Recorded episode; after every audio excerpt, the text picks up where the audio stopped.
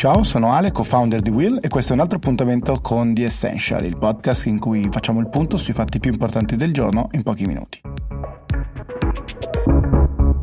Fondo Monetario Internazionale ha definito catastrofico l'impatto del coronavirus sull'economia mondiale. Non c'era da aspettarsi nulla di diverso, ma dalle stime di aprile le cose sono molto peggiorate. Infatti sarebbero di 12 mila miliardi di dollari il conteggio totale del valore perso nel corso del biennio tra il 2020 e il 2021, con oltre 300 milioni di posti di lavoro che sarebbero cancellati e persi. Secondo il fondo di Washington, infatti, l'economia si contrarrà del 4,9%, quasi il 2% in più delle ultime stime e per il nostro paese va anche peggio, anzi molto peggio, 12,8% con il segno meno alla fine del 2020, con un debito che arriverà al 166% del prodotto interno lordo. Per qualcuno non sarà una sorpresa, ma in questo scenario a fare eccezione è la Cina, che secondo il Fondo Monetario Internazionale infatti dovrebbe comunque avere un segno positivo alla fine dell'anno, seppure è con un numero molto piccolo per gli standard cinesi, infatti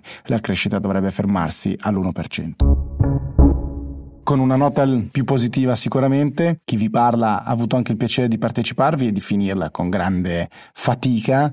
La maratona di New York, naturalmente, stiamo parlando, è stata però per quest'anno annullata. La cinquantesima edizione non si terrà, ovviamente purtroppo per causa del coronavirus. Secondo gli organizzatori, infatti, non ci sono le condizioni di sicurezza sufficienti né per i partecipanti corridori, né per gli spettatori, né per il personale della maratona. La maratona di New York è un'esperienza straordinaria, ma non è soltanto questo. È anche un enorme business che muove quasi 100 milioni di dollari di giro d'affari. Un pettorale, quindi la possibilità di correre, costa diverse centinaia di dollari e il pacchetto completo per un europeo arriva a costare fino a 5.000 dollari anche, quindi si pone immediatamente il tema dei rimborsi, della loro gestione. In molti casi infatti ci si affida a delle società specializzate, dei tour operator specializzati in questo e che oggi si trovano a dover affrontare a partire dal primo di luglio le tante richieste di rimborso che arriveranno.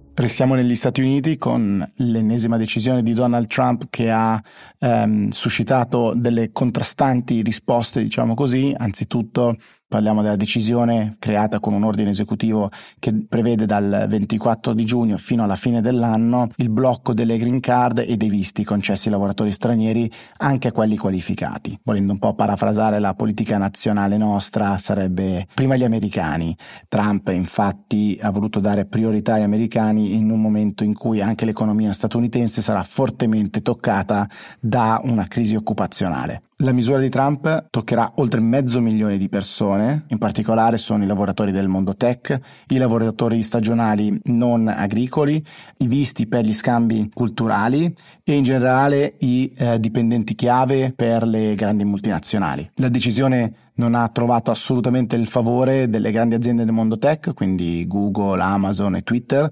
che come sappiamo sono state o fondate o oggi sono guidate da immigrati o figli di immigrati negli Stati Uniti che quindi danno grande valore a questo tema e hanno una forte sensibilità naturalmente. Quello degli ingressi e dei visti facilitati in realtà era stato un tema anche in Italia quando nel 2012 si fece la normativa sulle start-up. L'integrazione e la capacità di accedere a talenti da tutto il mondo infatti è considerato solitamente un prerequisito fondamentale per favorire l'innovazione e il suo sviluppo.